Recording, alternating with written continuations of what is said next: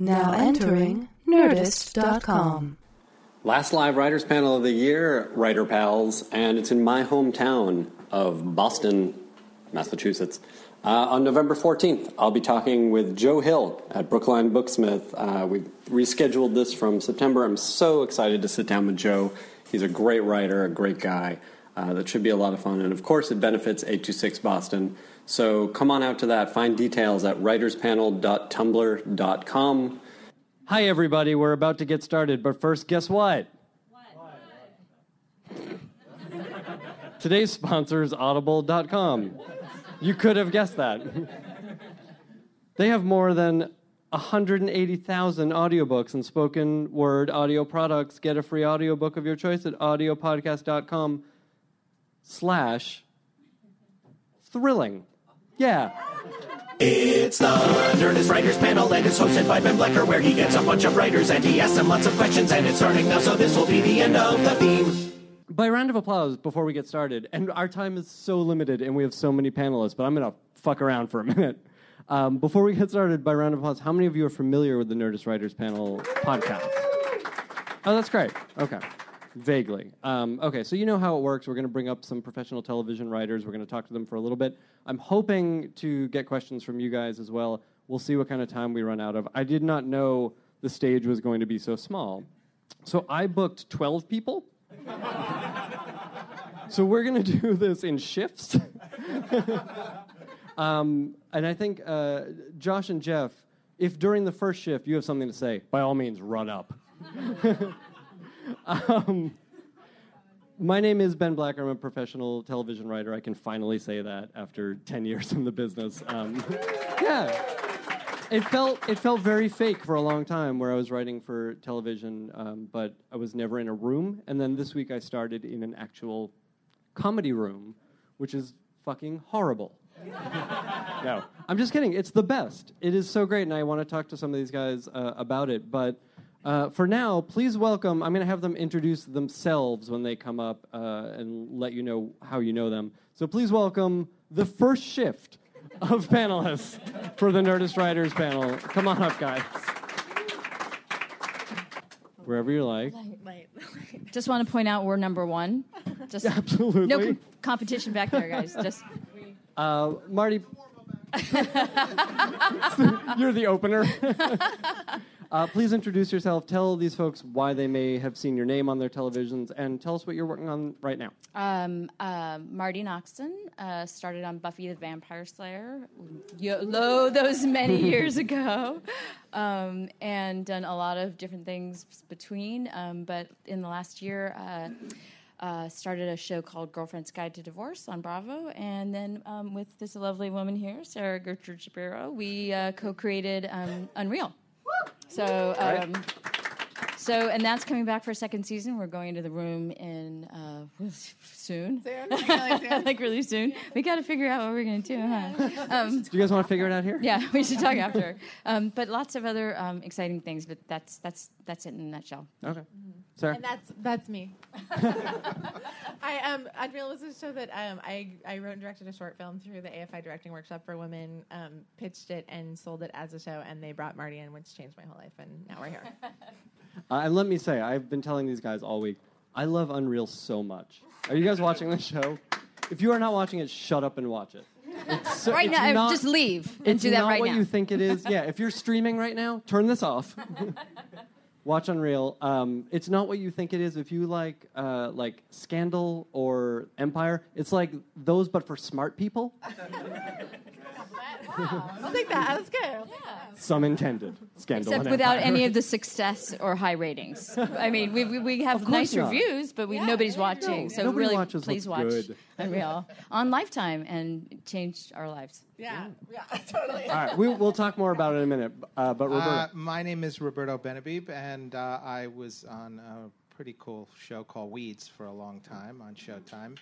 And now, with my brother Kim, we created and run a show on HBO called The Brink with Jack Black and Tim Robbins. And this lovely fellow. My name is Kim Benabib, and I co-created The Brink with my brother. And before that, I was a novelist, working writer in New York, and moved out here to write The Brink, and we are actually now working on season 2. Great. Congratulations. I want to talk to you guys. I should probably watch a clock. No offense. I'm enjoying this time we have together. Yeah, he's already looking at his watch. Yeah. I want to talk to you guys, because both of you, all of you, are working on shows which wrings comedy from places you wouldn't necessarily find comedy or think to find comedy. Can you talk a little bit about, you know, some of these dark places and some of these unexpected comedic places? Let's start with the Benabibs. As a plural, you're Benabib. We sound like an old song and dance team. You know? Oh my God. Yeah, you know, it just came out of the fact that we wanted to see a comedy that dealt with the world at large. That comedy had been in a great place for a long time, where it in kind of a post-Seinfeld world where it just dealt with the minutia of our lives. It got very micro and brilliant. But we grew up in the 70s with films like Network and Catch-22 and MASH, and when comedy dealt with a much larger canvas. And we just thought, wow, that's not happening. We don't see that anywhere. And I think it was J.D. Salinger who once said, if you think of the book you most want to read and go write it, because nobody else is. Yeah. So that was kind of the impetus. Well, and also just taking headlines and taking a geopolitical situation and Washington and these characters and making it more than just workplace, you know, and pulling back the way you film of the 70s did and get political in a way that was more than just relationships and workplace. Right. And so. Yeah, I mean, I think oftentimes that relationship or workplace comedy is... For so many, like it's for a bigger audience, right? Well, you want it's both. Very relatable. You want both, but you want to make sure that you know you're also looking at it from the perspective of what does this mean? Why? Mm-hmm. Like, why are we commenting on this? What's going on that we should be paying attention to this? Yeah. Well, was this a difficult sell for you guys, or how did the pitch come together on this? It wasn't a pitch. It was a spec script that we wrote and got set up surprisingly fast. I've been in this business a long time and maybe just worked up a lot of karma from difficult situations because I spent it all on this one. Mm. But it came together, and our theory is that it came together because there was not a lot of stuff out there like it. Mm-hmm. So actors like Jack Black and Tim Robbins immediately wanted to be in it, and producers like the late Jerry Weintraub immediately wanted to bring it to HBO, and people like Mike Lombardo immediately wanted to greenlight it. Simply, you know, they didn't know if it was any good or not. They just knew it was different, and I think that was our calling card. And the script itself was, I mean, structurally, we were telling 3 different stories across the globe, and it's got a big scale for a half hour. It just seemed very different from when they were looking at that pile of half hours, and this one is not like all the others. It's and that much more expensive. Is the fact that it isn't like other shows that exist, is that why you decided to write it rather than try to? Well, we just missed it. We grew up with it. It's like saying these are the books I read when I was growing up, and I don't see anything like it at the moment, and I miss it. And it informed me. Those movies of the 70s were why we wanted to do this in the first place. And so it was in our blood to kind of comment on this sort of political scale. So it was just, you know, nostalgia. And the other thing was that TV had taken on a large scale in drama, in hour-long. Now people were used to seeing these cable shows or shows anywhere, that were on a big scale, and then in half hour was still small, and some half hour was still kind of boxed in by a certain sense of what it needed to be, and so it was like, well, let's take some of this cinematic scale and try it in half hour. Yeah, so. Great. I want to pick up there when we come back to you, but let's talk about Unreal for a minute. Tonally, it's such an unusual show. And that has to be the hardest part of trying to get it across to other people. Yeah, I mean, the thing that happened at the very beginning was Nina Liederman had me come into Lifetime, and honestly, I was like, I'm not really a Lifetime writer. I've been in here a couple times to talk to you guys. You're all really nice, but I'm just like telling you, I don't think, you know, and she just kept saying, you got to come see this short, and I saw Sarah's short, which is called Sequin Raised. I may have said that already, but you should watch it because it's really amazing. And I watched it, and the first thing I think I said was, are you going to do that? Because the tone was so, walk that line so beautifully of almost like documentary style, really dark, but also felt like the humor came from knowing in your gut that that's true, and just, you know, kind of being able to laugh with a character who clearly identified as a feminist and works in a job where you ritually recreate a fantasy that is bad for all people. You know? So when I saw that and the tone that Sarah had captured, I asked her, "Are we doing that?"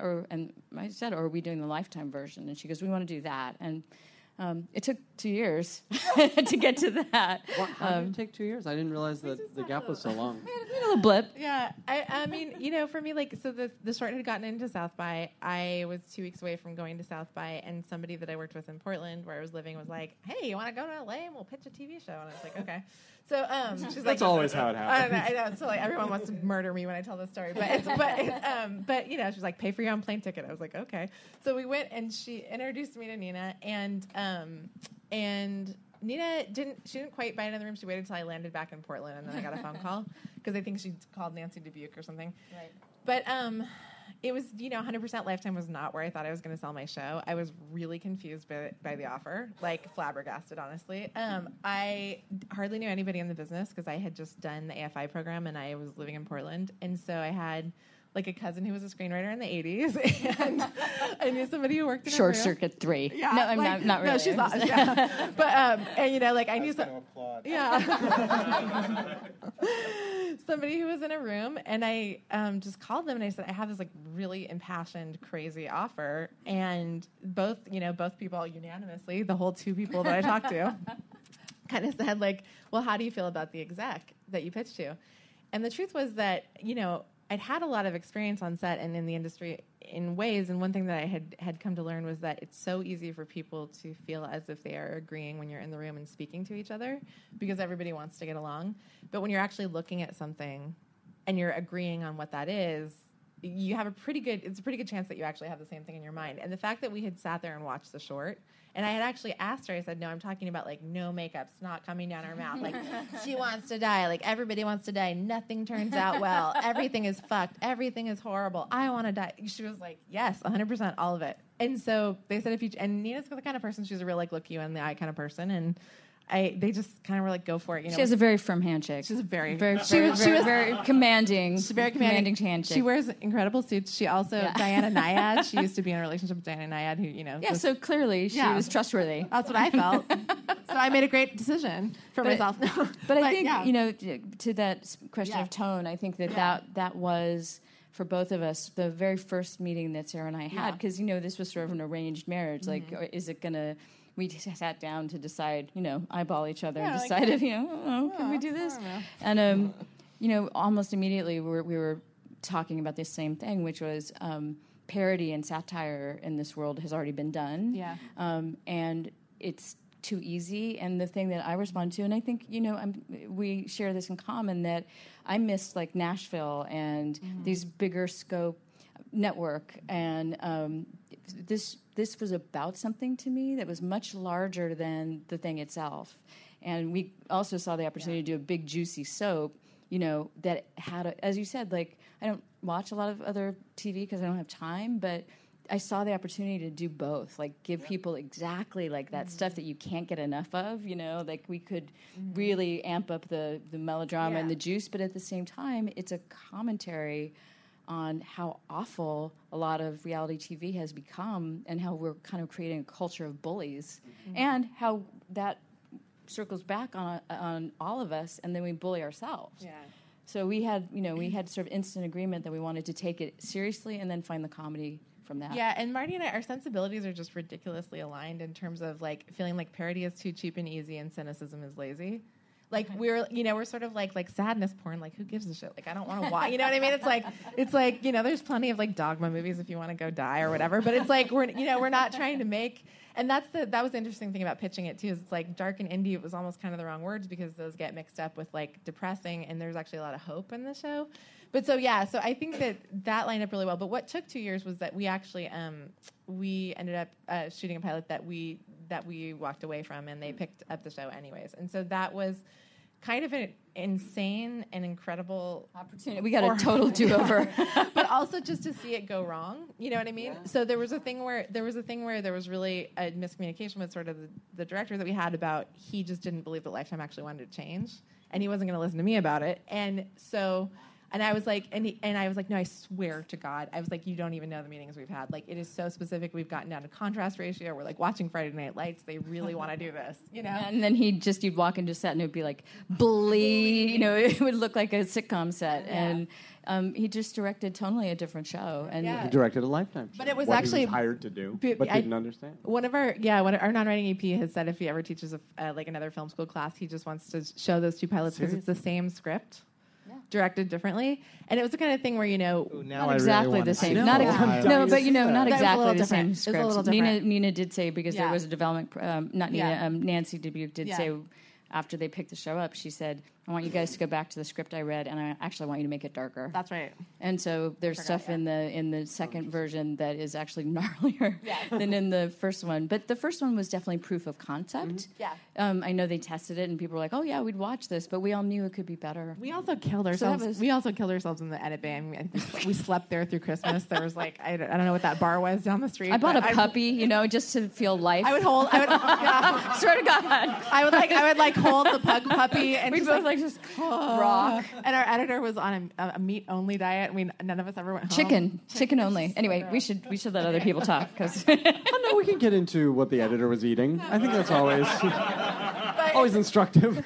I think it's just to say that, like, surreal. The whole thing was being in a network that was really interested in changing but hadn't changed. Yeah. Because it also affected every collaborator we brought on board. Nobody wanted to work on a Lifetime show. It was like, you know what I mean? It was like, we're like, no, we swear to God, it's going to be awesome. And they're like, who are you? Like, well, and the fact that they committed to a second season shows that they are committed to changing. Maybe not the model, but at least they're behind the show. No, they're very, very behind the show. And that was actually the advice that I got when I sold it. They said, like, you could be one of 45 things someplace else or one of 3 at Lifetime. And I have to say that's turned out to be a great. Well, that's kind of what I want to pick up with all of you guys. You're making shows that are about something, and that seems like that's increasingly rare, at least in popular television, in network television. Mm-hmm. I don't know what experiences you guys have had in network television, but, and this is a big question, can we make TV that's about something? Is cable going to, follow network as well and try to be this populist medium? I mean, I don't know. Marti started in broadcast. I started in broadcast, and there are only so many people you can bring into a tent.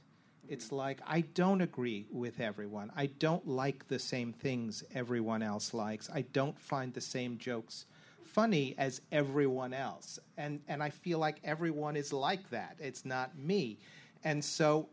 Anything that just aims to bring everyone into the tent is by nature probably a little watered down, unless it catches lightning, and unless it's Buffy or Ally McBeal or something that just, how did that happen? And I would argue, I think Empire is about something. I think that the fact that it's speaking so much to, a kind of, it's a voice that hasn't been heard in that way, and even to portray a gay, but black character in that R&B world, I thought about Frank Ocean and what a big deal that was, and I do feel like part of the reason people are flocking to that is, like, finally people are talking to us, and speaking to things that we love, and it's musical, and it's got, I think that show has a lot of, it has a lot of awesome cookie weirdness, but at the same time, I do think it's sort of groundbreaking, and that's part of the reason why, it's turned into kind of the latest.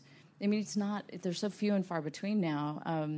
I sort of backed out of network purposefully because I started to feel like I didn't like the writer I was becoming. What does that mean? I felt like I was getting really facile at being clever but not honest.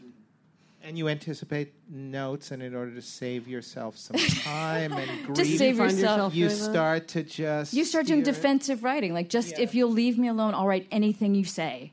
And I know this is never going to pass muster. Right. So rather than have you tell me to change it, I'm just not going to do it in the first place. Yeah, I sort of just looked at stuff on the page and thought, like, people don't talk like that, and it wasn't particular to the show or anything. It was just, I didn't start I mean, I got so lucky that Buffy was such an authentic, even though we had our own, like, you know, speak, and but the way we broke those stories was so character-based, and it was so much from experience and feeling, and then to be in a world where you were just sort of like, what if nuns get syphilis? You know, I was just like, I don't care. You know, I really don't care. So I kind of backed out, and then, you know, I haven't done it since. Yeah, no, I think the more you narrowcast, the more you say, here's a wonderful show, and, you know, 2/3 of this audience is going to really dig it and love it, and 1/3 is going to say, you know, it's not my cup of tea. That's great. That's awesome. If you can do that, boy, then I'm interested. It feels like Weeds must have been a big turning point for you. I mean, that was one of the first shows to kind of walk that line. I mean, yeah, no, definitely, and to a certain extent, anyone who watches The Brink, the seeds of The Brink tonally are in Weeds, and it is that absolute melding of comedy and drama where you don't back off from either of them. Mm-hmm. You're not afraid that if you get too funny, you're not going to be able to get serious enough, and if you get too serious, you're not going to be able to be funny enough. It's just it's a fearlessness of just saying, we're going to have the most violent scene in the world that's drop dead serious, and next to, you know, Justin Kirk and Kevin Nealon toking up, and you know, so I think that's something Jenji Kohan, who created Weeds, was always a proponent of, and allowed us to indulge it to the point where when The Brink came, even if audiences weren't quite ready for the tonal shifts in The Brink, we were, because we had been doing it for 8 years. Yeah. And so we were very, as you guys must have been, regardless of whether everyone else was catching on immediately or not, you were dead certain you were right that was the tone that this material needed. Mm-hmm. And at that point, all you can do is hope that slowly people catch on. I'll say that I ran into an executive that we dealt with a lot over the last 2 years, and he was at a Emmy thing last night, and a little bit in his cups, and he said, "This is Marty, we have a really complicated relationship." Because it's true, like, we were very, very clear, and I think that sometimes it was just really scary because, you know, same thing. We were not afraid to, like, really go to the brinks of, you know, the edges of dark drama, and then, you know, have two characters sitting there watching it like it's a stage play and congratulating themselves. I remember, you know? I can't remember the exact number of times we got pulled to Century City to have a meeting about tone. Well, have a meeting about likability. Oh, yeah. And it was just sort of like, I mean, again, I mean, the great, incredible thing is that, like, we have just always been, I mean, lockstep. I mean, we just know exactly what we're doing, like you're saying. And so, I mean, you know, I don't know how many times we said it, but we just sort of kept saying, like, we got it. Like, as you'll remember, it worked really well in this one instance, and it's going to be the same sort of thing. And we're in an absurd world. Like, there's ponies and sequins and, like, pumpkin carriages. So we can afford... Literally. Yeah, we can afford for someone to be suicidal. It's going to be fine. You know, it's interesting. The B side of that is you feel like, because you're so certain of your tone, you feel like Donald Rumsfeld, we're going to be heralded as conquering heroes when we go into Iraq. And then, wait, the ratings were what? And you realize it's going to take people a little while to kind of understand what the tone is and to say, yeah, that I get it now. But it's such a different, I mean, just speaking to the larger world of television right now, you know, both Girlfriends and Unreal. Girlfriends, I think, is darker than people know it is. It goes there in a way too, but definitely tonally more. You know, it's more romantic comedy, but in the land where, you know, people actually have real emotions and get mad at each other and stuff. But I don't think either of those shows could have gotten on the air 5 years ago.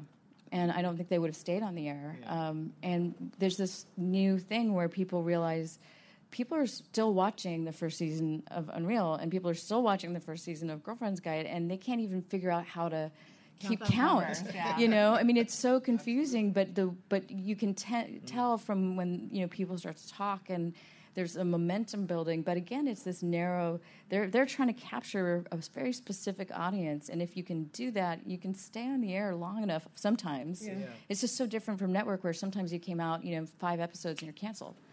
Yeah, we had such an interesting mandate too, which is they're like, so we'd like to bring a straight male audience to Lifetime. We're like, okay. So there's going to be a pinking on everything, right? And they're like, mm-hmm. We're like, okay. So, I think it's, I think there's a lot of talk about sort of like post-network, all of that sort of like everything is brandless. But the truth is that I think, like with Girlfriends and I think with Unreal, we are on brands that have platforms and identities. And it's a really interesting space to sort of have that tone and then have people see what network it's on and then experience the show and then sort of still just sort of adjust to it. Mm-hmm. But I think that's been a fascinating process too, just to sort of watch as people understand what the show is and get okay with being there to watch it. And, I think audiences are actually ahead of the media and executives. I think audiences are seeing these tonal shifts and saying, great, I'm on board. It's not even hard for them. And it's the media and people and network executives saying, well, we can't do that. That's breaking the rules. And why are you doing that? The same. I'm still getting the same notes about just like, we need to be in the character's head at every moment. And I'm like, that's exactly wrong for me, because I think there should be some mystery. But I think, because I agree with you, I think... viewers have become so sophisticated. There's so many things that we used to do. When I started, kinds of writing that you used to do to sort of be like, here we are. Here's what everybody's talking about. Here's what we're going to do. Here's what we're going to do. Watch us do it, and then we'll tell you what we did. And then, exactly. And now there's just, so you just dispense with that. People want to be... I think regarded as smart and participating in the process. Smart. They're audiences are so sophisticated. You look at shows like Breaking Bad. The storytelling in that will blow your mind, and it's 8 steps ahead of you, and it's unapologetic about being 8 steps ahead of you, and you love that it's 8 steps ahead of you. It just I had an experience like in terms of sort of premium cable and the evolution of that, because I definitely am of the sort of group of people or a generation that has never had a TV with a cable in it and only watches stuff on laptops and whatever, but. I was in a Best Buy in Arkansas. I was on the road for something and ended up talking to a 19-year-old guy who was working there selling me something. And we started talking about Breaking Bad, and then Skylar came up, and he was like, I don't understand why people hate her so much. Wouldn't you be pissed if your fucking husband became a drug kingpin? And there was something about that moment of, that kid who has nothing in common with a middle-aged woman having so much compassion for her. And it was, this clarifying moment for me of understanding that audiences really have gotten to the point where they can, they expect a ton of subtext, a ton of complexity, and they expect anti-heroes. And they're actually really offended by this. And so I think that was for us a little bit just saying sort of trust your audience, they're going to understand this, and they totally have. So absolutely. I want to get a little into the nuts and bolts of these shows before we turn it over for questions.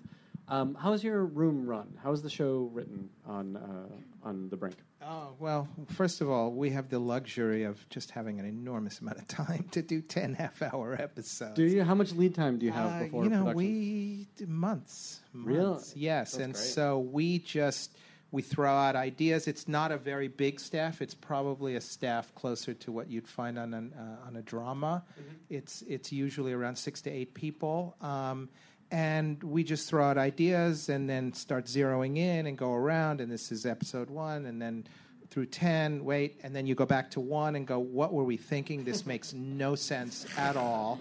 And you go around again, and you go, what were we thinking? This still makes no sense. And then at some point you have to shoot it, so you believe that it makes sense. But it's a slow, very methodical, and someone was asking me the other day, we were talking about what children need from school and what you retain. And I realized that I belittled my math education in grade school, and yet I believe it is that education that allows me to break a story in a totally mathematical way where you understand that this is how it starts, and we reverse engineer, and then you need this. And it's almost like a computer flow chart. And I was thinking, God, I'm so glad that's so funny because it's the total opposite for me. I failed. Math goes in one ear and out the other. And if I would memorize the answers. And at one point in college, I got good grades because I'd memorized the answers. And my teacher called me down and said, "Have you ever thought about being a math major?" And I said, "Ask me any one of the questions on that test. I don't know the answer." So for me, it's the opposite. It kind of sat in after years of doing it, and it's intuitive. I mean, I don't know how it works. Mm-hmm. I just know when it's wrong. Yeah. No, for me, it's being an audience member and saying, where does the eye want to go next? What do I want to know next? What is the question I have if I'm watching this? And it's like, and that's not it, because I've predicted that already. So how can you go another way? But I'm not talking about college math. I'm talking about grade school math. Oh. I'm talking about one. I mean, maybe add and subtract, but I wanted to ask Kim a similar question coming from prose, where, you know, it's sort of a different animal. TV has a lot more strictures, and structure is much more important. And you're working in a room with 9 other people. No, it's a completely different animal. And the thing about The Brink is that it's highly serialized. I mean, it's almost, we were saying this the other day, it's basically the first season is a movie. You know, broken up into 10 episodes or played out over 10 episodes. And so what you learn from the first couple of episodes is only really hinting at where this thing is going to go by episode 10. And I think that makes it more like writing a feature or working on a thriller, you know, or a novel or something. It's just in terms of the building blocks of where the story is going to go. And so we do go through that boarding process of just starting in one place, seeing where it goes, and saying, okay, now we got to go back and retrofit, you know, all of this stuff. And so it's. But there were issues there too, because it is a movie. In other words, what is outlined in the pilot is completely resolved in the 10th episode. And what we realized was that serially on television every week, ooh, wait a second, this is showing someone an episode or two is like showing them a feature film. After 20 minutes, the lights go up and say, go home and write your reviews. You know, it's like, wait a second, I don't like this character. That's because he's going on a journey, and eventually he will change. And so it became problematic. And what you realize is we were writing a show to be binged. We were writing a show to be watched one after the other, and not to be doled out once a week the way traditional television has been doled out. And that was a learning experience. Yeah, someone said to me, well, of your first season, what's the typical episode? You know, I said, well, there is no typical episode. You know, they wanted me to point one out for them to watch. And I was like, there just isn't one. And it's maybe by accident, but that's the way it's like saying, out. What's the typical 15 minutes in a 2-hour movie? But this raises sort of an interesting question, because we're not talking about movies. We're talking about television, which is a serialized medium. We're talking about television, which is in the process of changing. Yeah. You know, everyone gave a lot of attention to John Landgraf saying there's too much television. As the head of a linear broadcasting unit, yeah, maybe he's right. But if you talk to non-linear, the future, if you talk about Amazon or HBO Now or Netflix, he's dead wrong. The truth is that people binge now. They sit there, they watch 3 or 4 episodes in a row. And so how you and people your age are going to consume it is completely different. Young people. Than the dinosaurs. I was telling somebody the other day that I feel like binging is kind of like sucking on a teat. Like, it's just like escaping completely. It's sort of like Netflix teat. Like. I wish I remembered that, but it's a good analogy of it. Because you're so young. And also because I did it in my adult life. I was going to say, though, you know, because someone asked me about the Landgraf, you know, asked me to comment in the press, and I was like, well, that's really, like you said, you know, as a network executive on a linear, you know, but I, as a person who, you know, there's been a lot of talk about the lack of women and minorities in you know, in television rooms, especially directors, but showrunners, you know, there's more female showrunners, but the number of female writers hasn't gone up. You know, it's still about 18%, and, you know, and people of color, I mean, it's dismal.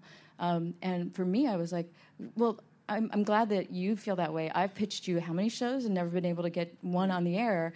Now I have 2.5 shows, and they're all about marginalized women who are anti-heroes. They're all about fucked up women. Mm-hmm. So I am so grateful for being too much television, because now finally I'm asked to deliver a story that I was not allowed to tell 4 or 5 years ago. I mean, we could not have done this. No.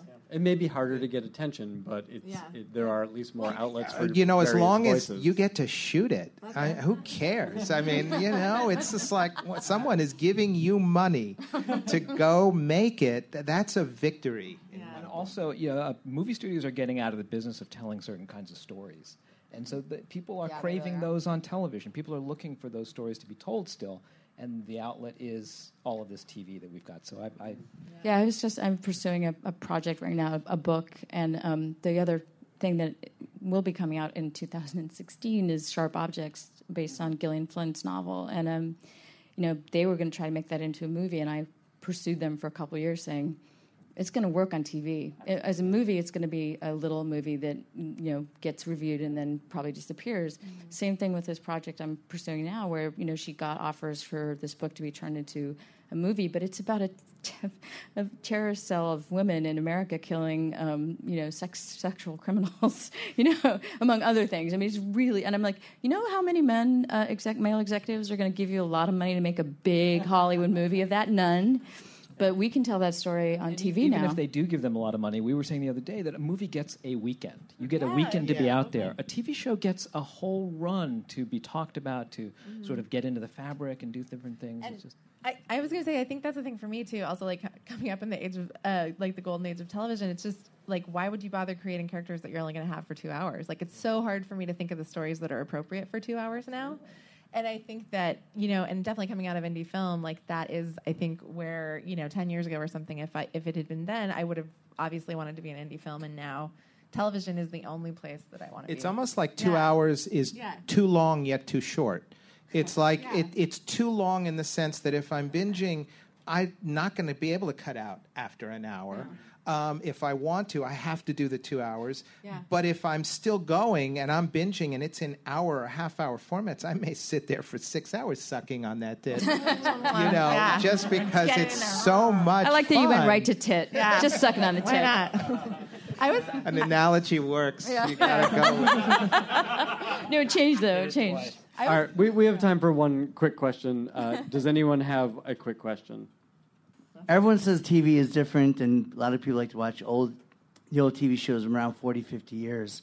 And why doesn't the people go back to that kind of formula? You know, the clean comedy and that kind of thing, and just it's just so much different than it was, you know, 30, 40 years ago. And I was wondering, why is it not like that, or is it going to get like that, or what do the TV executives say?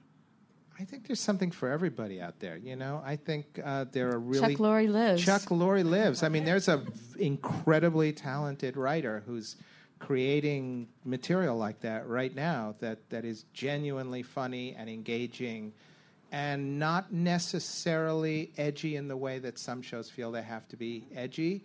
So I just think it's there's a wide menu out there, and you can find almost anything you're looking for.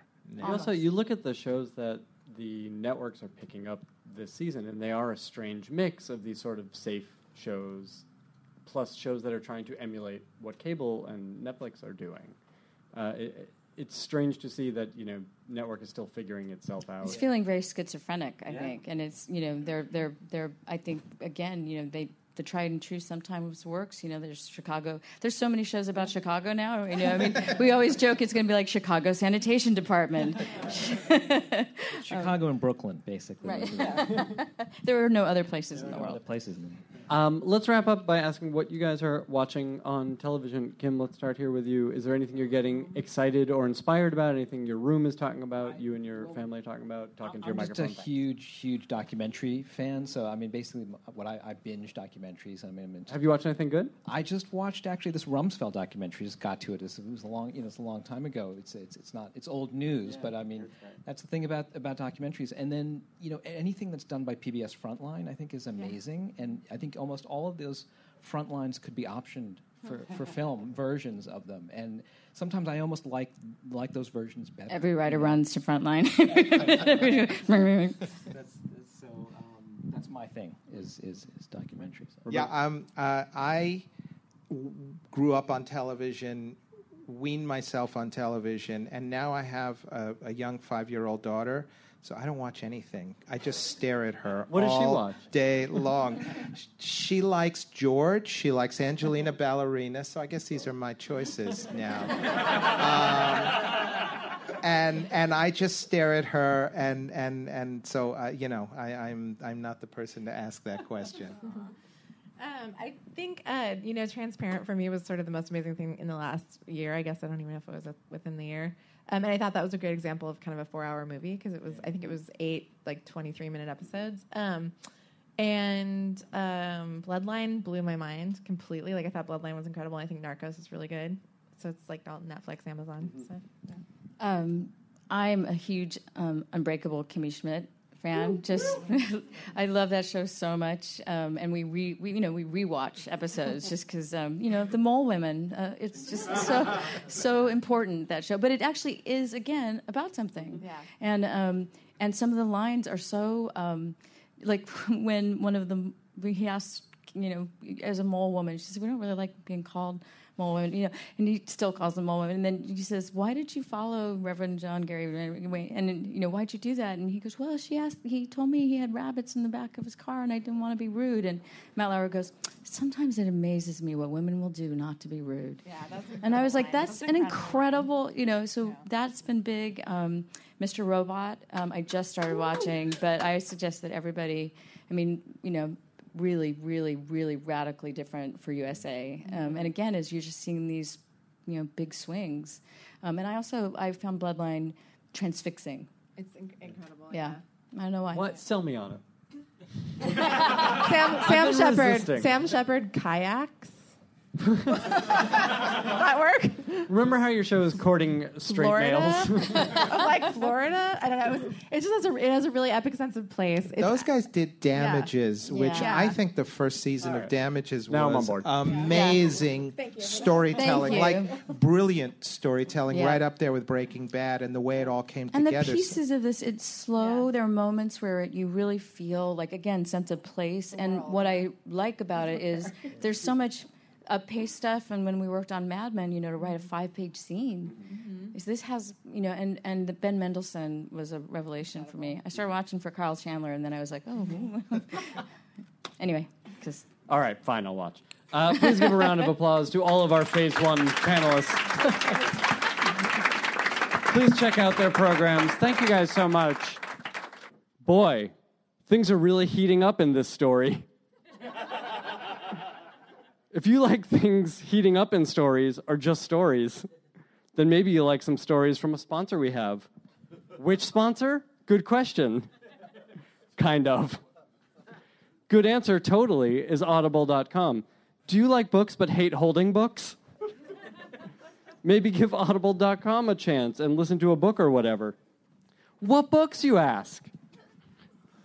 What's up with you and questions, I say?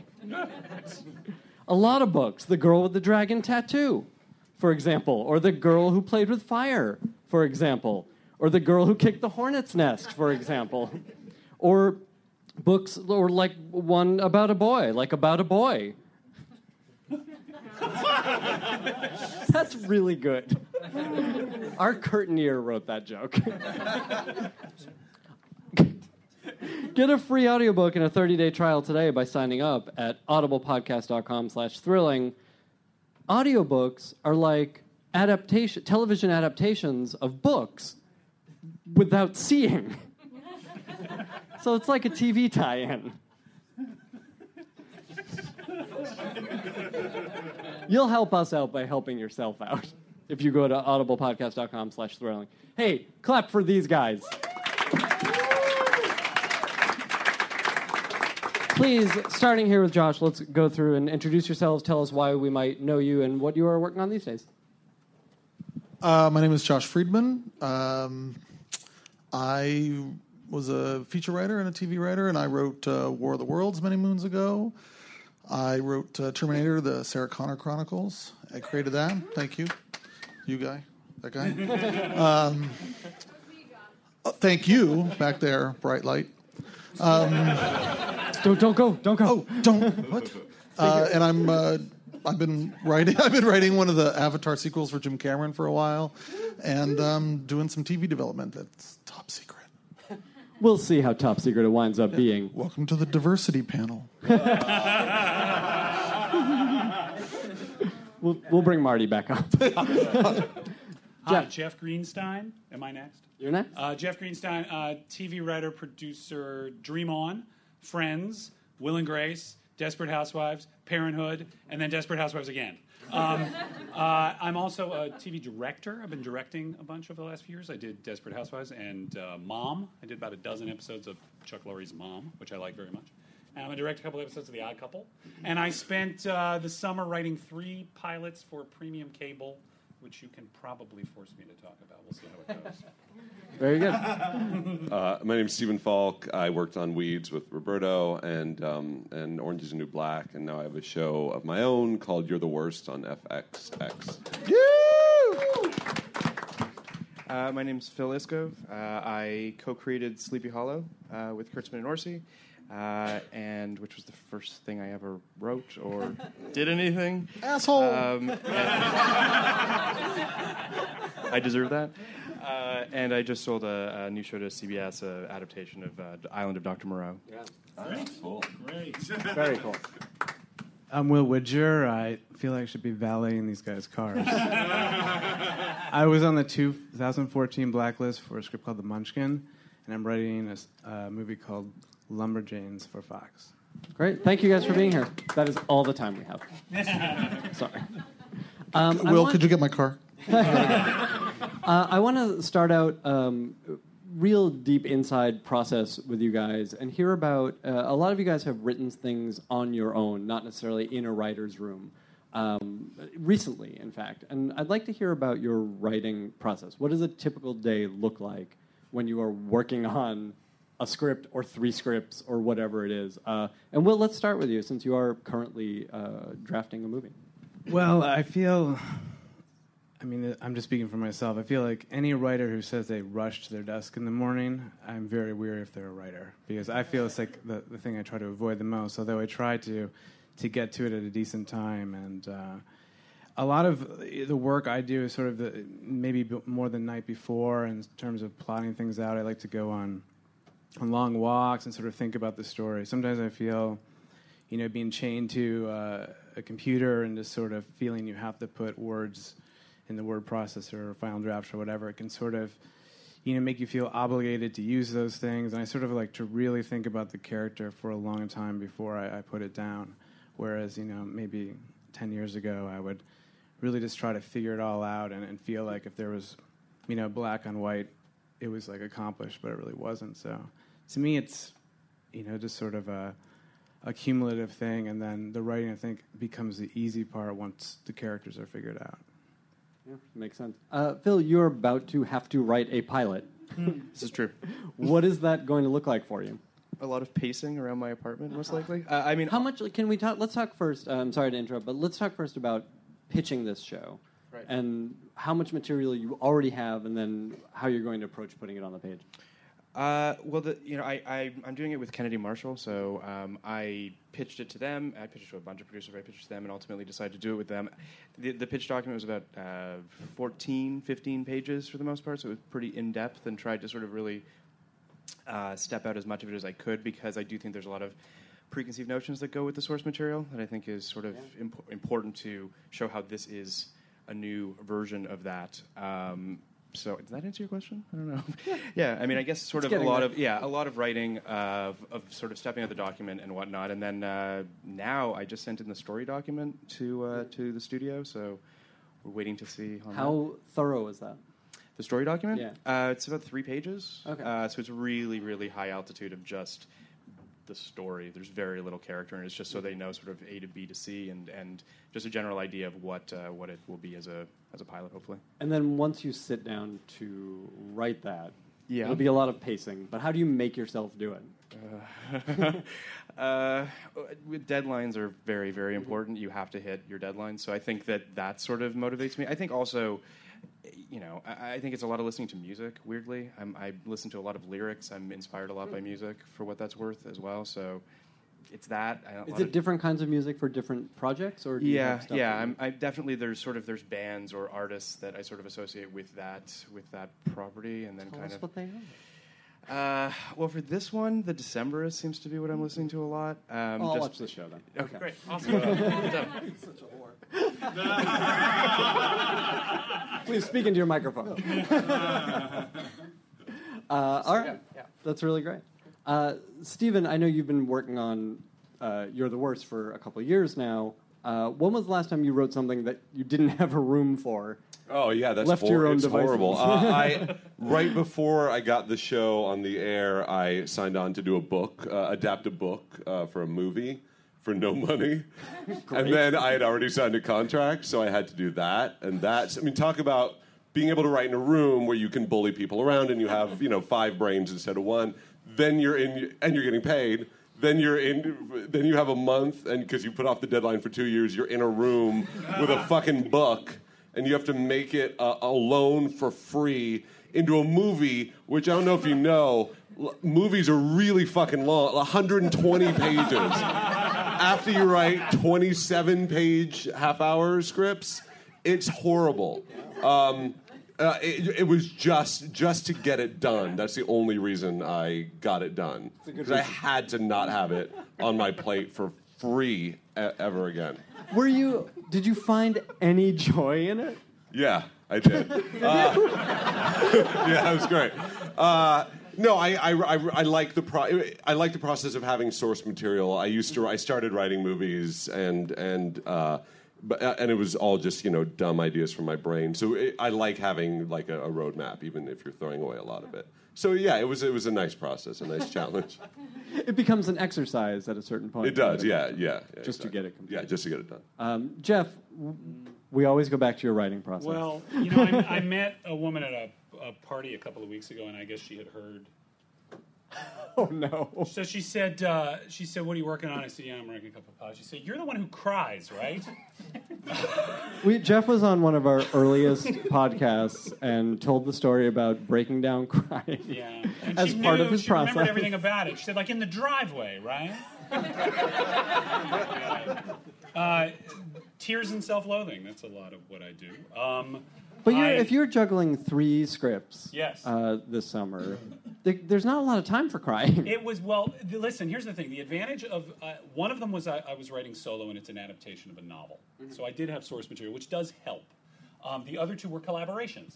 And so there's somebody to sort of, to reflect back. You get a tiny room of your own. Yeah, exactly. And you have somebody to bounce stuff off of, and it's not quite as horrible. And I wrote with a writing partner for the first half of my career, and it reminded me that the best thing about having a writing partner is the silent indictment of non-work sitting across from you. So if you're not working, you feel like, what the fuck are we doing here? So as opposed to when you're sitting by yourself, you could be, masturbating or reading Deadspin. The solo one, there were a lot of tears. There was, there was a 2-hour crying jag one morning. What? Yeah, it was really bad. I just could not seem to crack this particular scene. The thing was outlined and 2 hours. 2 hours. Yeah, it was really rough. I hesitate to share these things, but then I think maybe somewhere out in the audience is someone who thinks it's, for me, I've written hundreds of episodes of television. Absolutely. They think, it must be pretty easy for that guy. And it's never easy. I can't stand it. It feels incredibly unnatural to me to spend time communing with invisible imaginary people. That's crazy. So anyway, that's horrible. But let me just interrupt for a sec. To spend 2 hours crying on something you have outlined. Yeah. It wasn't about breaking the story. No, it wasn't. So what was it that you weren't getting? It wasn't coming out right. No matter... Listen, I'm a real believer of cards on a board. One of the things that saves me a lot is I'm really into structure, and I care a lot about a well-structured, well-told story. Particularly, each of these pilots in their own way. They're all... Did I say this? They're all 1 hours. Okay, they're all premium cable 1 hours, and they're all period pieces. Hey, that's fun. They're all very intricately plotted, and I care a lot about the right kinds of things happening in the right kind of order. And so I retreat to the board sometimes because I feel like if a story isn't working, maybe it isn't broken properly, or maybe I haven't set something up or whatever. So sometimes, you know, I can make the tears abate by going back to my colored index cards, right? Sure. But this was a situation where I was trying to write a particular scene, and I just felt so stuck, and it wasn't coming across, and I didn't, this was the adaptation of the novel, I didn't feel like I was properly honoring the source material, and I just felt I was writing mediocre. And that's just such a terrible feeling when you feel like it's mechanical. You know, I mean, I so identify with what Will said about you got to keep your fingers moving, you got to keep moving forward. I agree with that. But sometimes I just can't help but judge myself, and hence... Do you write in your car? No. Why? I thought you were crying in your car. No, I was crying in the driveway. Okay. I was, there's a little outbuilding right at my house where writing happens, because my wife doesn't want me in the house. Which one? She sees you cry. Yeah, that's what it is, because it's disturbing. And so I was walking on the little path from the house to the little outbuilding. That's where the tears occurred. But you were able to push through. Yeah, I did. No, I did. And it, you know, I had to go through it. It was really cathartic, and then I was so weak. Here's what I did, though. I found I had broken down my own resistance in a way. Yeah. Okay, so but here's what happened, though. I found a piece of the story that I really wanted to write, like a scene I was really sure of. And so I wrote, I usually don't write out of order. Usually I have to write beginning to end, no matter what. But I found a piece that I knew was going to be great. And so I wrote that, and it sort of unlocked me a little bit, and I was able to go back and do all the other stuff. Yeah, that makes sense. Josh, tell us about how you are writing these days. What are you actually writing these days? Fuck you. No, what are you writing these days? We've been talking about Avatar for like 2.5 years. We've been talking about Avatar for 2.5 years. Yes, we have been. I'm not blaming you. No. Oh, no. There's someone else in charge. No, you're not blaming me. Is there a script? Because I have some notes. Yeah, I've been writing Avatar for 2.5 years. Well, but it hasn't all been writing. It's 700 pages long. What do you want? I mean, it hasn't all been writing, no. When I'm stuck, I just think about Jeff crying in the driveway. It clears me. It just gets me through everything. I mean, it's just... what was the question? What am I writing? Do you have a pen to paper right now? No. Metaphorically. You know, I was thinking about Phil yesterday, because Phil literally was in Deadline yesterday. Yeah. And I was like, fucking Phil. He timed it so that his sale would happen the day before the podcast. And I have like two things that are like 3 or 4 days away from closing, so I can't talk about them. And I call my agent. I'm like, can you fucking get that thing closed so I have something to talk about at the podcast tomorrow? And no, like we're not. I almost gave up. I was almost willing to like give up the last little bit of money that I'm holding out for, so that this awkward exchange didn't occur. Let me ask you this. Huh? Let me ask you this. Are these things that you're waiting for the deals to close on? Which I know, like they take forever, and it's a pain in the ass not talking about them. Are they things that you are going to write? Or are you overseeing someone? Listen, you're a big shot producer as well. No, there are two things that I'm going to write. One of them is an adaptation of a movie, and one of them is an adaptation of a novella. And for the last 4 years I was in deals at Universal and 20th, and this is the first year that I was like fucking. Deals, network bullshit. I'm through, and ran into cable, which is where I'm supposed to be. Where my therapist told me years ago I was supposed to be in cable, but I didn't listen to her. Therapist. She also told me to get a trainer and stop eating fucking carbs and all sorts of things that I didn't do. So I fired her, and so. Yeah, there are two things. So basically, yeah, I've decided to I'm doing cable this year, and I've spent the last few months really actually reading a lot of things, trying to figure out what stuff to do. And one of these things that hopefully will close on Monday, I've been chasing for 18 months since I saw it as a trailer. Before I even saw the movie, I don't know when. Hopefully, at some point, it'll be somewhere, and people go, "Oh, that's the thing he was talking about." But I saw a trailer for a movie a couple years ago, and I literally sent a link to the trailer to my agent and said, "I want to make this into a TV show." And he's like, "The movie isn't even out in the United States yet, you shallow motherfucker."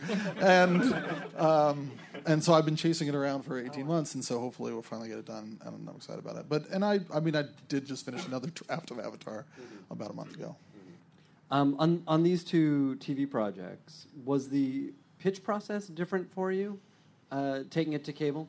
Did you have to have more or less? Well, it's funny. Both of them, neither of them are set up at networks. They're both things that I'm writing in-house for financiers, for I guess we're going to call them non-traditional studios, but people with money who I'm working with, and I'm going to write the script. I mean, I on spec isn't exactly right because I'm getting paid, but I'm going to write the script and figure out the whole season and Bible and that kind of stuff, and then go out with it. Which I've never done that way, but since I failed so many times the other way, it just seems.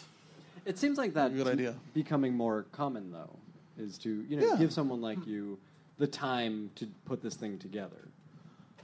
I mean, I think it's. The last week they emailed me, and literally the producers said, "We're going to pay you a lot of money to do this, and we don't even know where we're going to sell it. No pressure."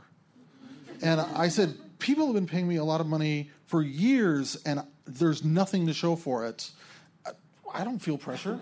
I fail constantly. Merrill and I just did a podcast this morning. And don't plug his podcast. I'm not going to say what it is. But I just want to know that he literally, this is when you're at this point in your career where he came to me and said, I know. He said, I think that the theme of our podcast, after looking over your stuff, is going to be, how does one bounce back from disappointment?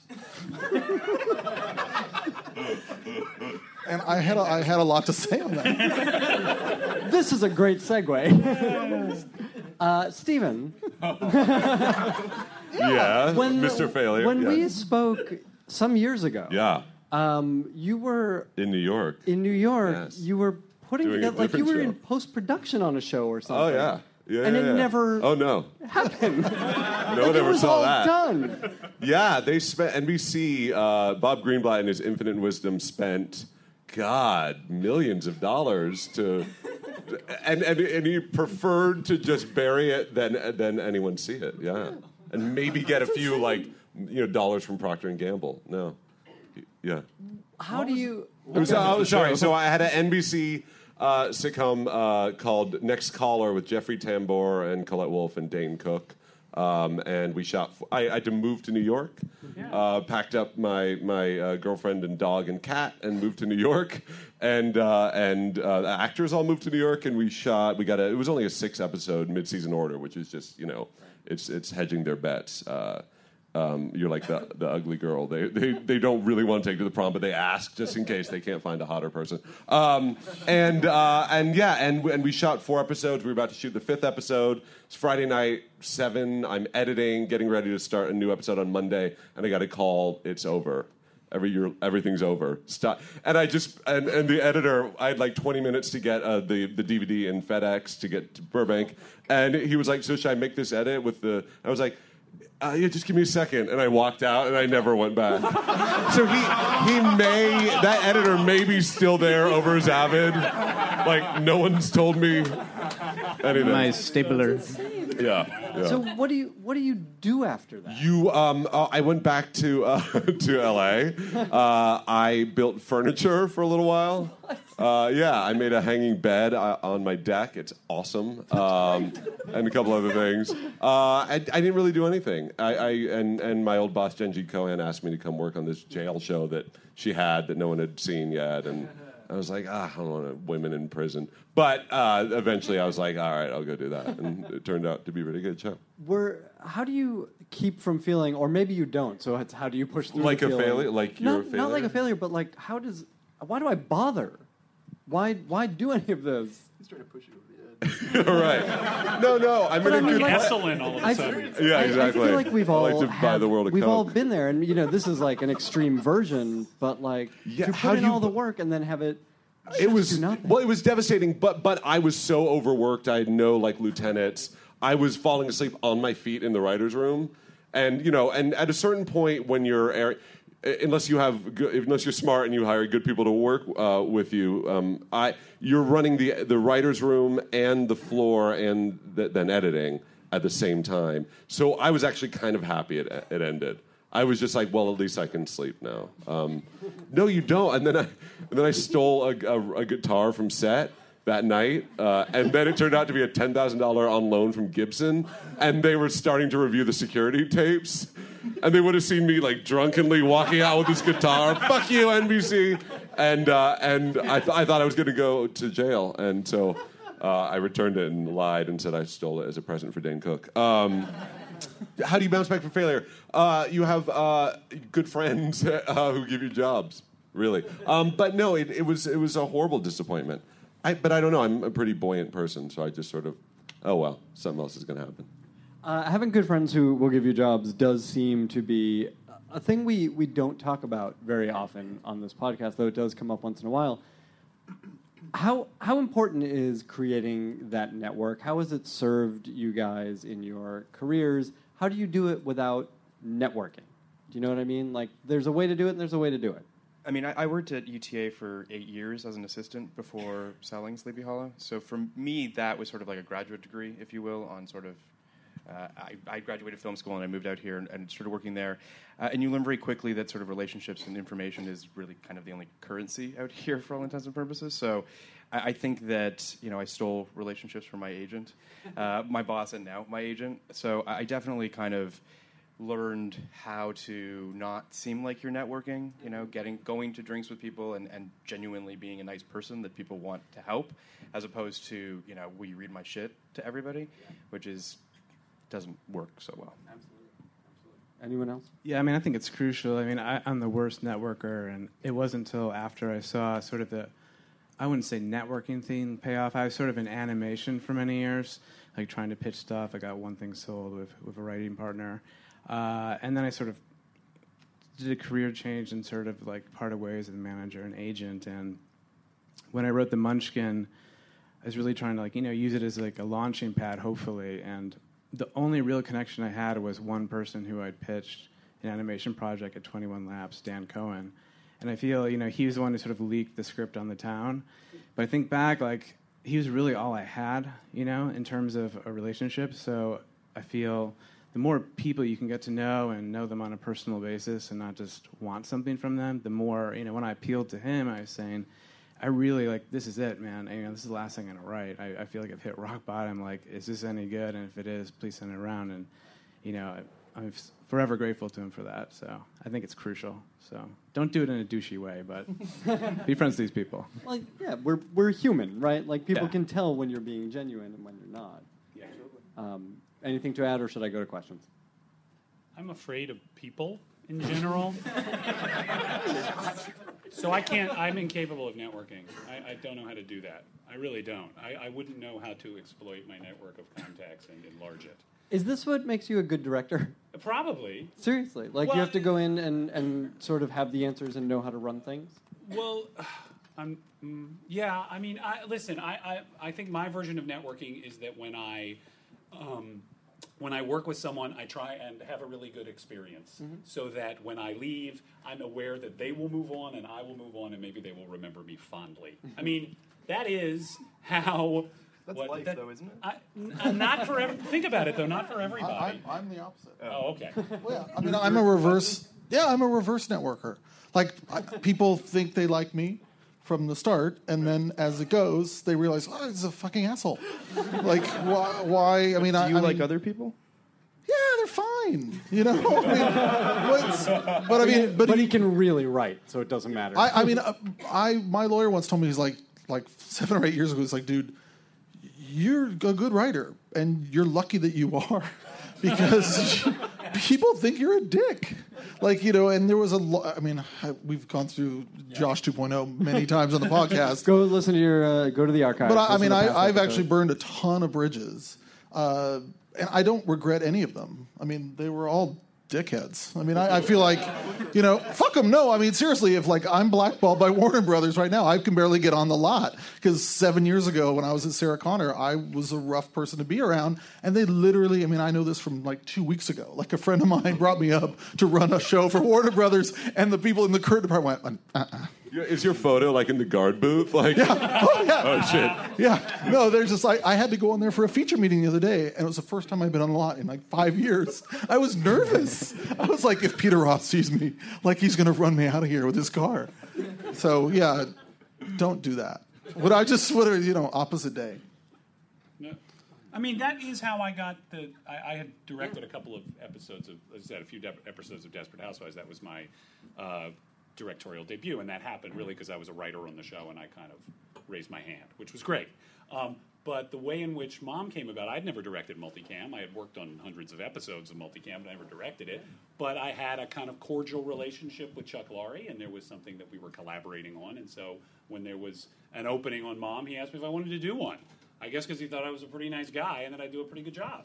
And I was nice enough and worked hard enough and was buoyant enough and masked my inner panic enough that they had me back over and over and over again. I mean, and you know, the thing that I've learned, as I said, I'm going to direct a few Odd Couples toward the end of the calendar year. And I went back to sort of spend a little time on the set and meet some of the people. And of course, I know Matthew Perry from Friends and so forth.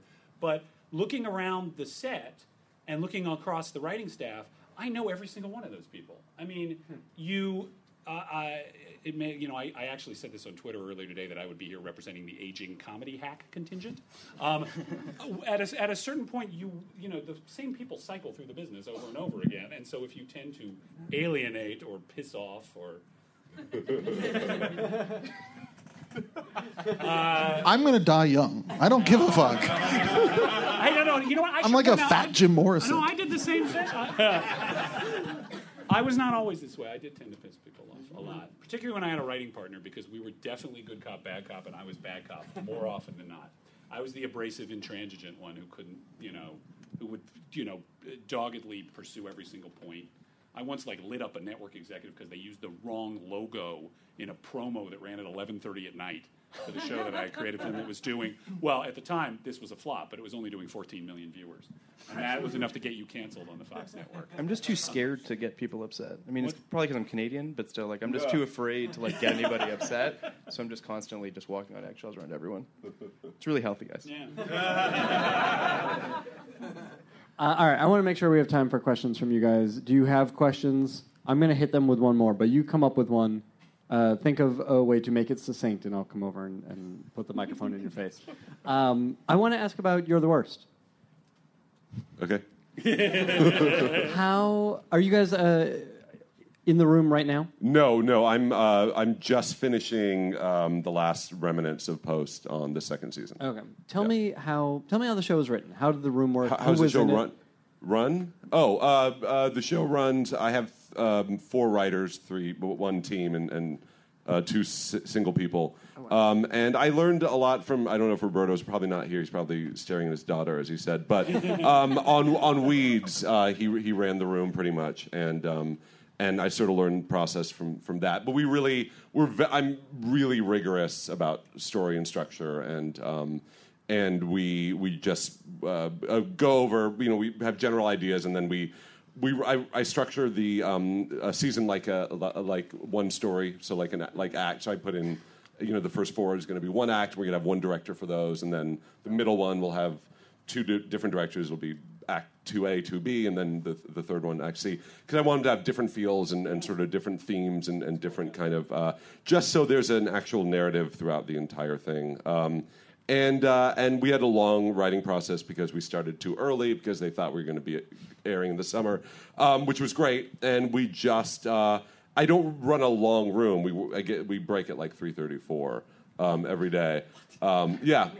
Well, because the writing the filming is so grueling, and I'm on set the whole time. There's so few of you, too. Yeah, and there's so few. Well, but then they're all gone. And it's just me on set and the director. I'm the only EP, so I'm the only voice everything has to go through. I have to approve everything, but no one else does, and it's a way to get really tired, but it's a good way to have a very unified vision, whether it's a vision you like or not, or people watch, just so everything feels like it's one thing. And you just don't have the time to argue or, you know, or have the costume department ask three different people the same and get three different answers, and then they're confused and everyone's confused. Yeah, and we just and I write a majority of the scripts. And were there things that you discovered?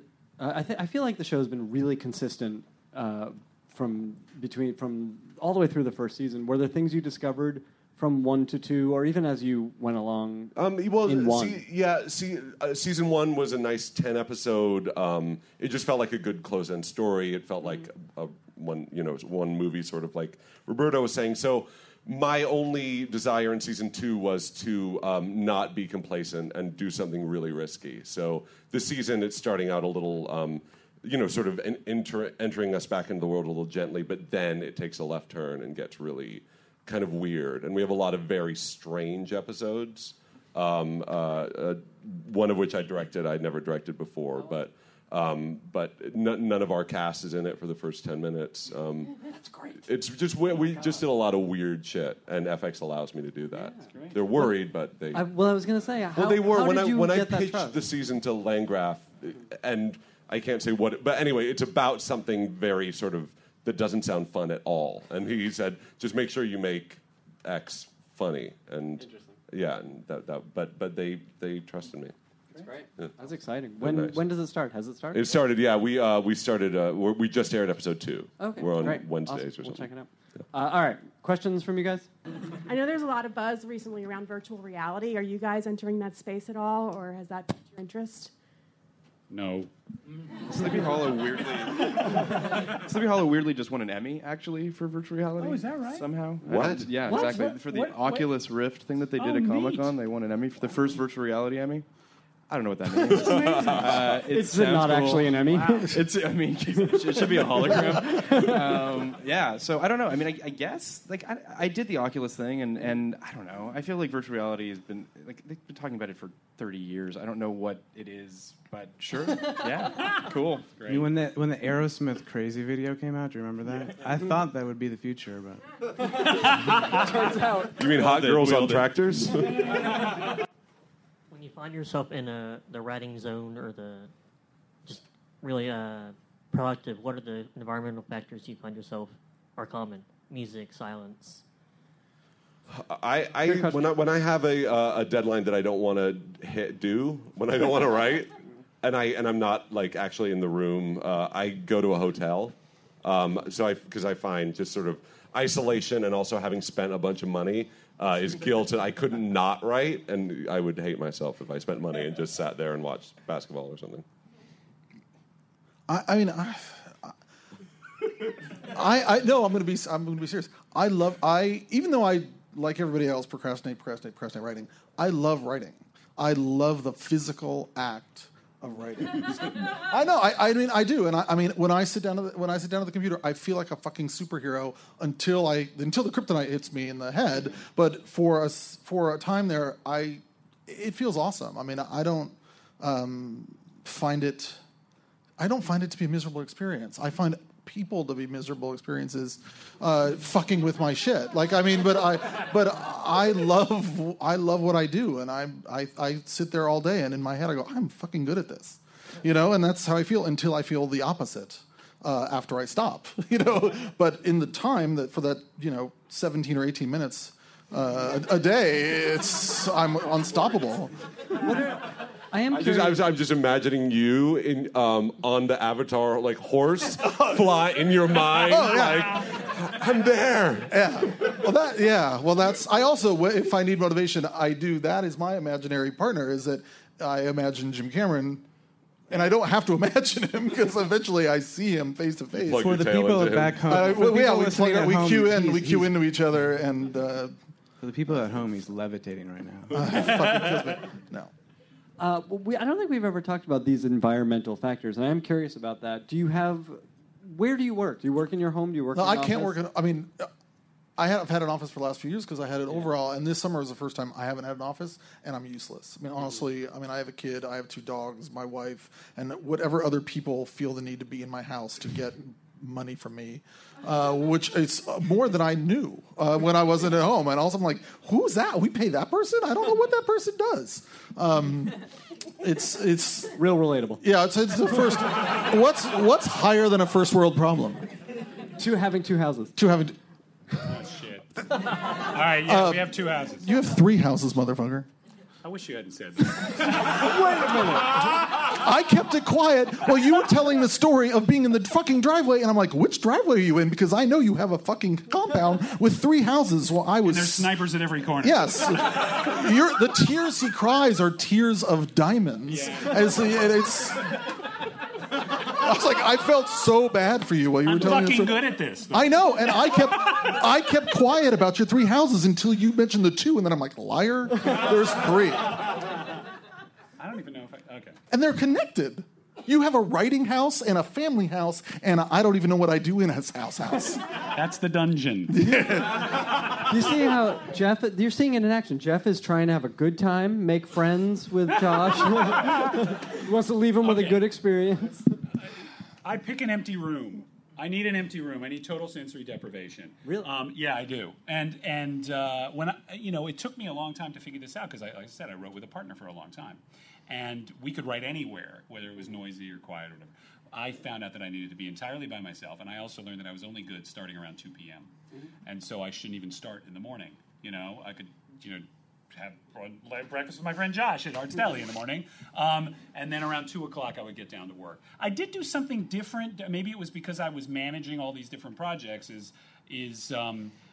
particularly when I was in that early phase. I don't know if I've ever told you this, Ben, but I always think that there's two phases to the writing process on any given script. There's the part where you feel like you got the rope over your shoulder and you're trying to pull a tractor up a hill, and then there's the part where the tractor starts to pull you, which is kind of groovy. Like you've established the characters, you've established the tempo, you've established the style. When I'm trying to get that early part going, the terrible pulling the tractor part, I actually would go to the Burbank Library and I would sit in a carol and I would plug in Eric Satie on the headphones. Sometimes that would work to get me going, just a change of venue, other than the four ugly walls of my writing hole in paradise. Yeah, absolutely. You can jumpstart it sometimes, by changing something. Yeah, by changing the context. That's interesting. It does help. We have a little more time. If you guys do you have a question? Yeah. All right, let's do that. I have to wonder about Sleepy Hollow. Did you greenlight the promos? Because didn't you get wasn't there a lot of criticism? I greenlit nothing. So I can't answer that, but you can ask the question. Is there a promo scandal? I don't know. The lack of promos that are happening right now? The Soup was making a lot of fun of it. Oh. I mean, I don't know, man.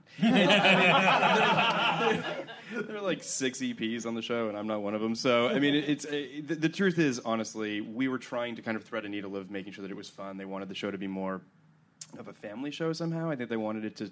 They had demos apparently saying that families sit around and, I don't know, zombie George Washington. I don't know, man.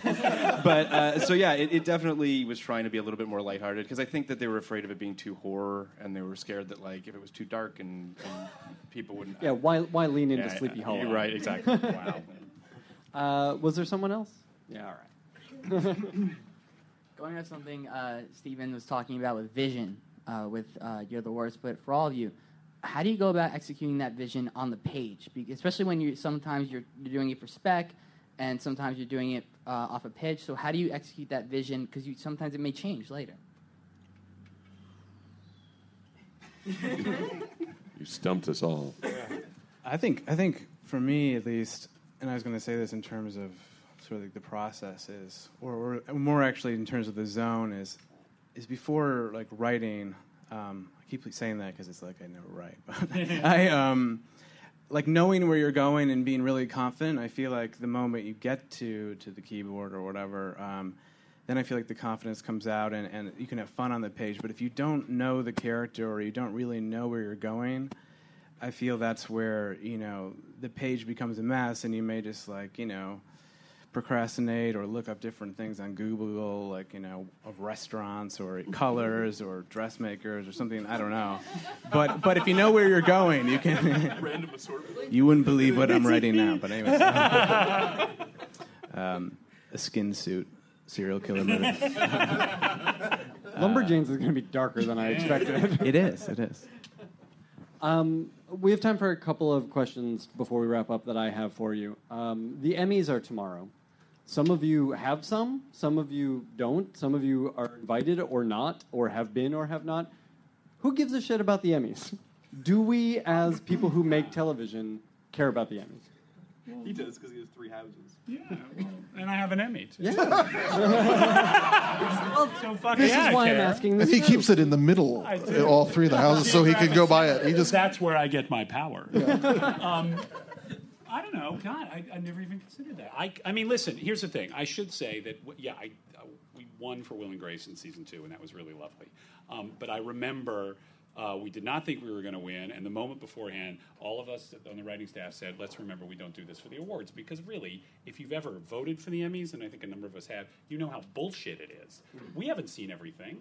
You know, we're voting based on the shows we like that we think are worthy.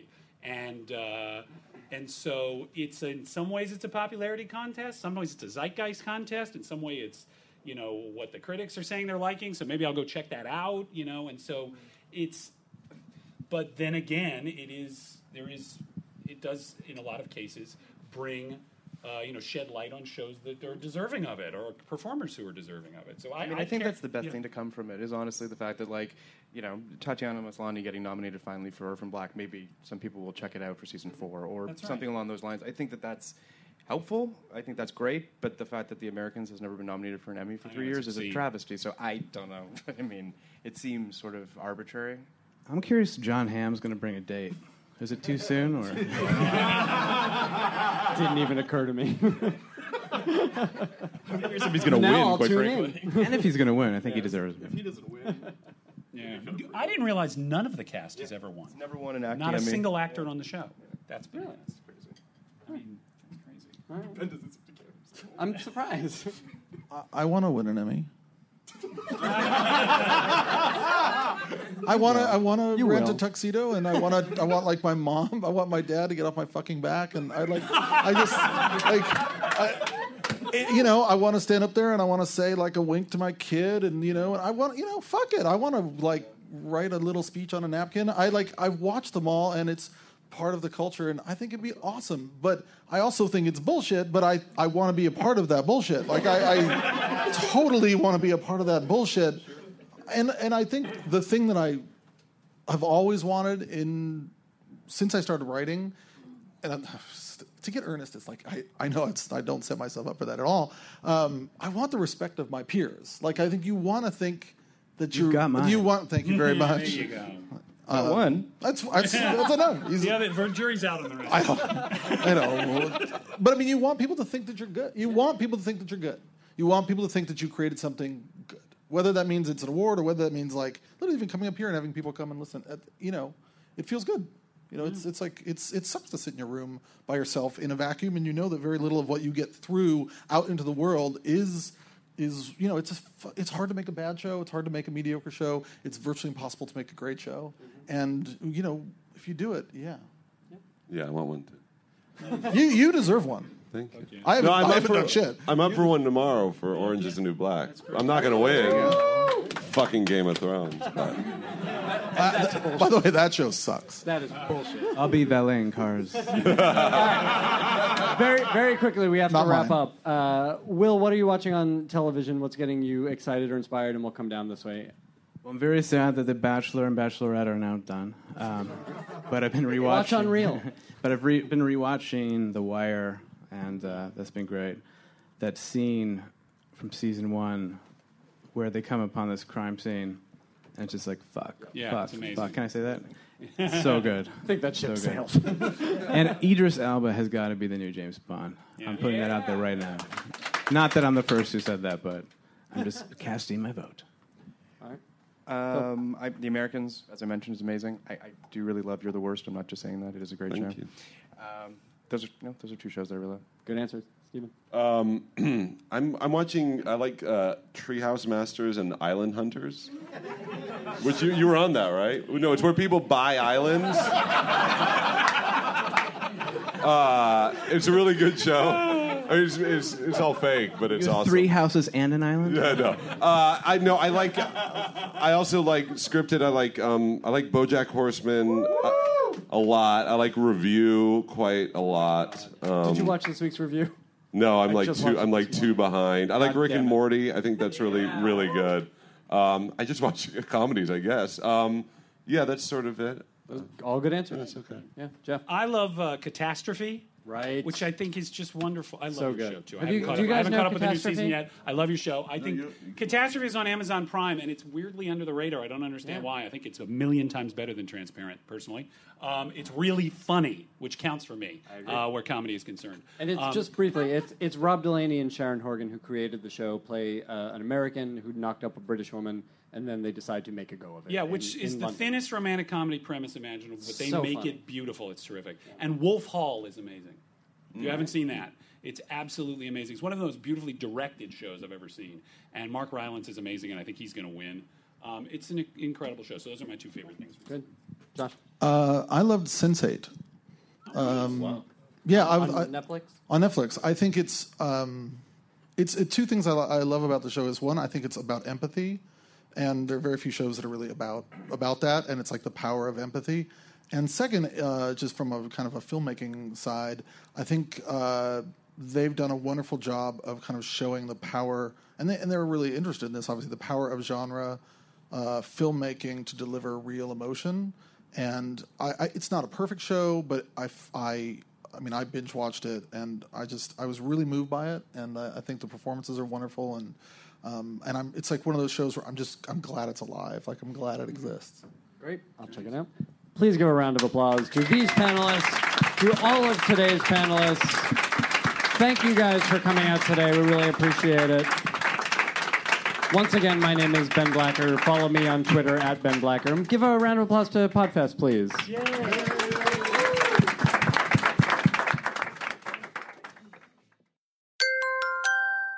Now leaving Nerdist.com.